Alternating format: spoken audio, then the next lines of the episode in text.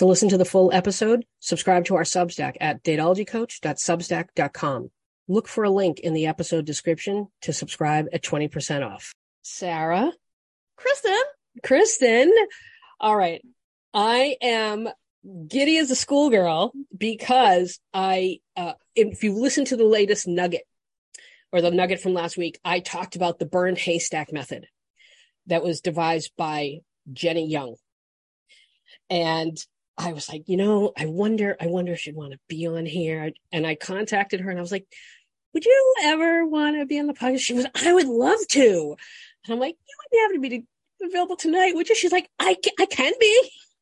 And so I'm very excited to introduce Jennie Young. And just so you know, Jennie, this is, we'll go, this is audio. We don't, I don't post video. Right. But okay. Jennie, thank you so much for coming on here. Um, Jennie has, you have a PhD in rhetoric. I do. And you're a professor at uh, um, University of Wisconsin, Green Bay.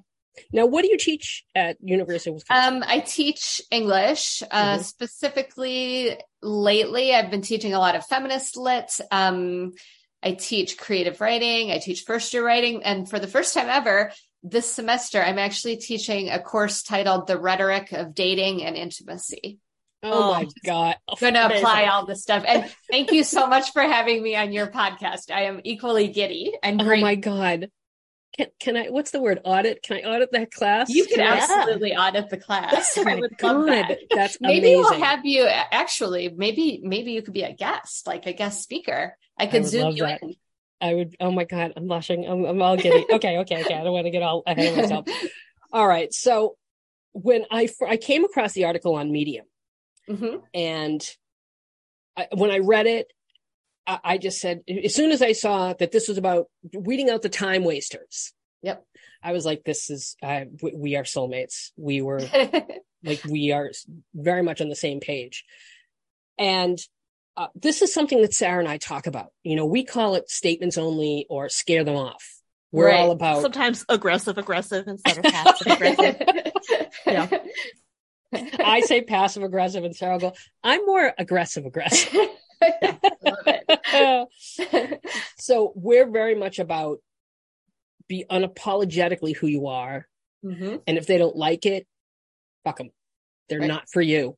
And Yep. the, it's better to weed them out in the beginning than to have to, you know, have to go through the motions and go through the dates and waste the time. And our, that's one of our other sort of mantras is value your time. And I Mhm. feel like the, the burned haystack method really is about valuing your time. So can you tell me a little bit about how you came up with it, how you devised it, what inspired it? Sure. So it it started out really as as just for myself. I wanted to find a way to streamline the dating app process, which is horrible. Like it, I think people who haven't tried it have some sort of make believe fairy tale idea of it being fun. It it's not fun at all. Mm-hmm. So I decided to approach it like I'd approach any other work task, which is to try to make it as efficient as possible. And because I have this background in rhetorical analysis and being able to sort of quickly read words, you know, on a page to figure out what the person behind those words is revealing without intention, I Mhm. wanted to bring that methodology to my experience, you know, of being on a dating app. So I started kind of just making these rules for myself and it changed everything when, Mhm. when I did that. And I ended up meeting someone um, five days after I started using this method. I met many decent matches, but but someone whom I ended up spending the next um, little over two years with. Um, and when it, which uh, unfortunately didn't work out for reasons that have nothing to do with you know anything being wrong with him or anything like that. It just didn't work out. But when I found myself single again, I thought, okay, well if I have to if I have to do this again, this time it's going to be a revolution. Like I've, Mhm. I've always joked with my students, like I'm going to have, there's going to be a feminist revolution. I don't know what it's going to be, but I, but I, I want to lead one. Mhm. So when I came back around this time, I thought, I'm going to formalize this method I'm going to share it with other women. I'm going to package it in a way that someone without this academic knowledge can understand and apply. And I'm going to make it all free and public. Now, that said, I only allow women and non binary folk in the Facebook group because I want to protect that as a safe space. Mhm. Um, so that's how it started. Now, I read through I read through the article and then I went through your dating app rules for a profile and uh and just di- using a dating app. hmm And like you said, it, you you wrote it in such a way that it was just so digestible and Mhm. so easy to process. A- And but maybe because like for me I was like yes yes yes yes yes yes yes yes do the it, it- I I so was on the same page, but I think anybody who read it could say, "Oh, this is oh I get it. Oh, I understand." I And I- hope so. I hope. I, mean, I think that's me being a teacher too, right? Like that's my job is to Mhm. figure out how to take what I know and express it in a way that other people can use it. Yes. Uh, now, you wrote an article, and it was so funny when I was doing my research. I wouldn't, I don't know if I'd call it funny, but when I was doing my research, I went through your archive, archive, and I came across an article about uh, writing a ditchy, uh, bitchy dating profile. Mhm. And I went, oh no, I think we talked about this on the show, and I couldn't remember. I, I knew that there was nothing like, and Sarah remembers this, there was nothing negative. I was just something I wasn't sure I agreed with. And I Mhm. immediately contacted Sarah and I was like, so what, what do we do about this? And then I said, we need to talk about it because I, I think it, it, I think it demonstrates sort of how, how to, how to uh, um, approach a situation like this where you maybe are a little bit uncomfortable. Uh, or like an uncomfortable truth, so to speak, and how to how to address it. And it wasn't that um, I didn't like the article. I liked the article. What I said to you before we started was I wasn't my biggest concern with dating advice, and Mhm. Sarah will back this up, is I don't like when women sort of um, get on a perch. And I'm not saying that's what you were doing. I'm saying in general, they get on a perch. No, I know. I hear you. Yeah. And they say, Well, I've been dating this guy for three months and this is what I did. And I was like, Three months, talk to Right. me a year. Yeah. So right. that was where I was coming. That's how I came at it. And I, I do think that a lot of dating advice from women for women tends to be a little preachy and tends to be a little smug, yes. Yeah. you know, very smug. And, Very smug. And so it I'm, reduces both men and women most of the time too, It- right? It does. And that that was kind of my starting place with the method was I read a bunch of the dating advice that's out there and it fell into two categories. One was make yourself as appealing as possible to as mm-hmm. many men as you can.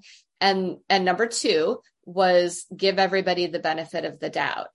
I think that is mm. absolutely misguided advice that wastes everyone's time. So my advice is to do the exact opposite of those things, which Mhm. is to to be exactly who you are. You really only want to appeal to a very small percentage of potential matches. Mhm. And there's no time in dating apps to give everybody the benefit of the doubt. I mean, Mhm. unless you're just doing it as a sport. But if you want to find a partner, you shouldn't be giving anybody the benefit of any doubt, I think. Uh, you know, and I think, and I will say this, I think it's more difficult for women because women are raised to uh, question their instincts, not trust it. Yep. Um, be more, give them a chance. Oh, you're being too picky. Oh, you're being crazy. You're being paranoid. right. And so that is ingrained in us from a very, very young age. Mhm. And so we start thinking, oh, well, maybe, maybe. And I'm all about uh, what I always say is you just, there needs to be something. When you read that profile, when you look at the photos, there needs to be a, hmm, like a, a, a flicker. Mhm. But if there's no, and you know, and we know when there's no interest, but Mhm. if there's no interest, don't ever feel like, oh, maybe I'm being too picky. What if they're my person?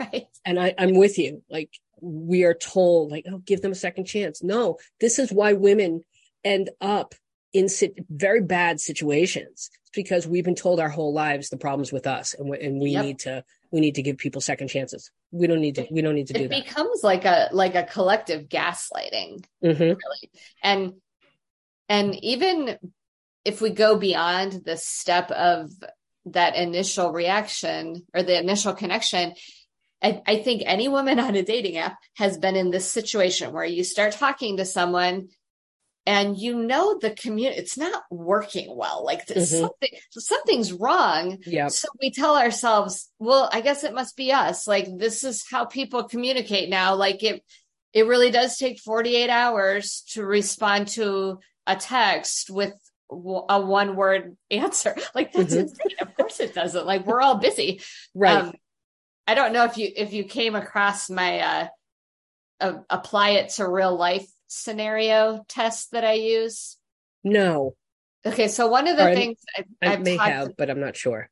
well, and there's I, I can't even it's I can't it's I think there's a medium article on it, but what I what I try to tell people is translate that situation to real life. So let imagine that you're in the grocery store in the produce section picking out you know, whatever your peaches and a strange man whom you've never seen before walks up to you and just stares at you and goes hey and then doesn't say anything else and then 2 minutes later he goes you're gorgeous and doesn't say anything else you would either get the hell away from him or you would call security. You Mhm. wouldn't be like, well, I guess this is how romance works now. But we've all been sort of duped into these weird interactions that then somehow make us question ourselves hmm when we should just be like blocking and burning.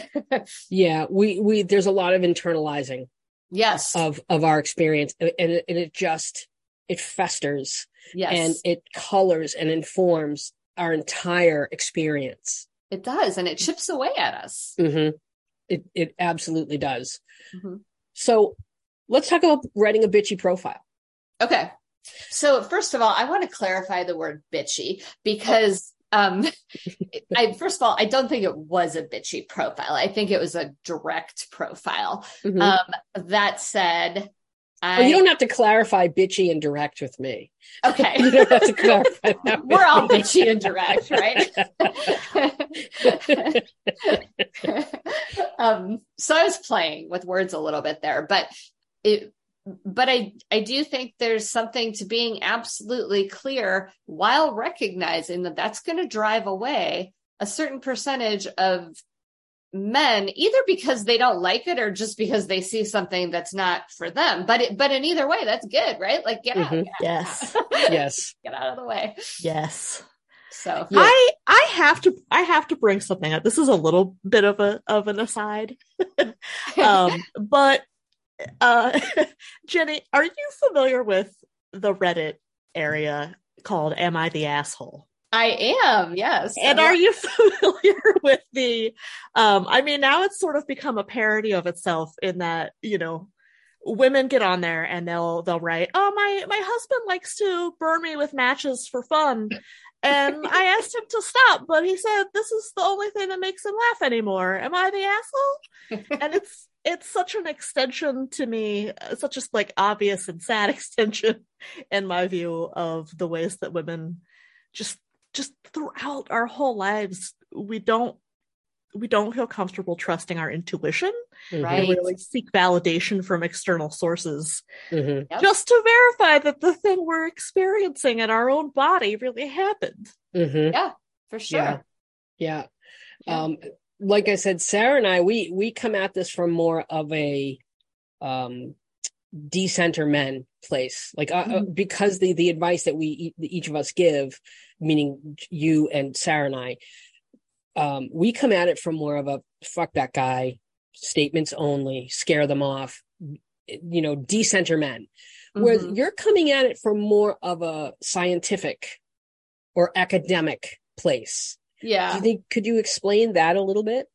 Sure. So my background is in rhetoric. I, I have a mm-hmm. doctorate in rhetoric, and that's I teach classes in that. But my specific expertise is in a method called critical discourse analysis, CDA for short.